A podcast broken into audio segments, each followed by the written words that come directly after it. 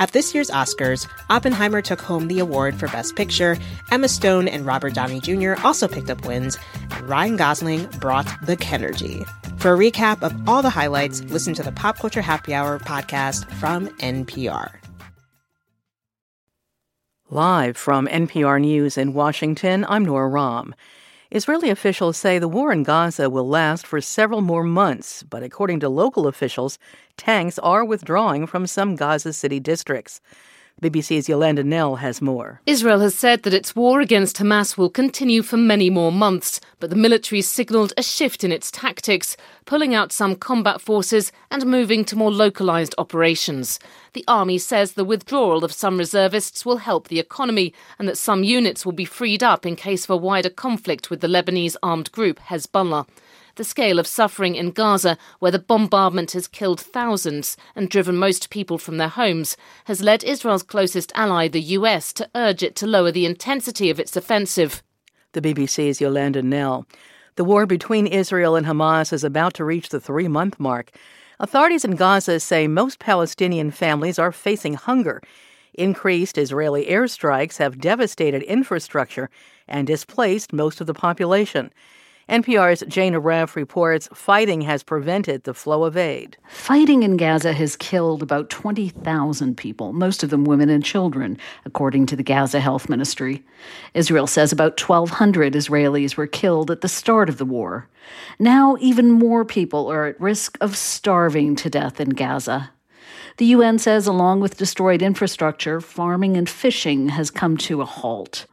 A recent report by the IPC, made up of UN and other aid agencies, described the most severe food crisis of any country or region it has charted since it began 20 years ago.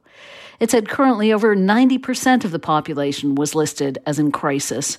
Jane Arraf, NPR News, Amman, Jordan. Several strong earthquakes shook Japan today, prompting the highest level tsunami warning for a time.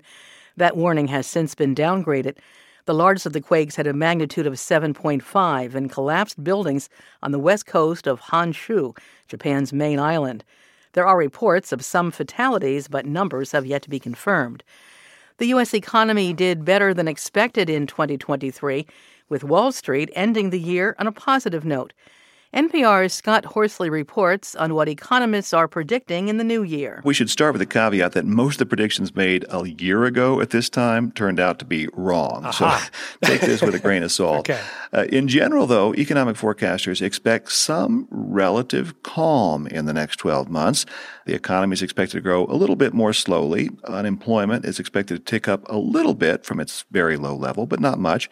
And both inflation and interest rates are expected to moderate this coming year. NPR's Scott Horsley. Wall Street is closed today for the New Year's holiday. Trading resumes tomorrow. This is NPR News.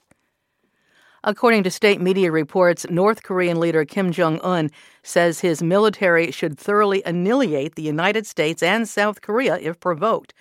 He said his military must use all available means, including nuclear weapons, in the event of a conflict.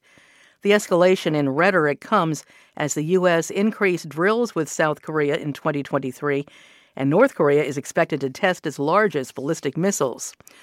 More than 20 states raised their minimum wage effective today. Washington state has the highest state minimum wage at $16.28 an hour. It's higher in some cities and the District of Columbia. There are still 20 states where the minimum wage is the same as the federal minimum of $7.25 an hour, which was set in 2009. College football teams from Alabama, Michigan, Texas, and Washington State are gearing up for the semifinal games today.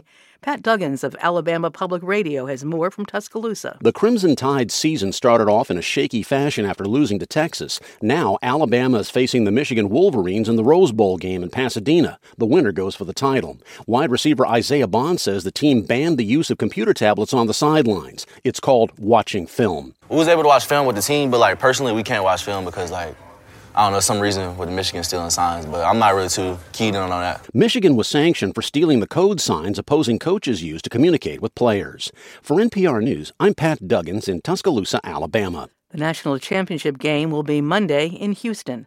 I'm Nora Raum, NPR News in Washington.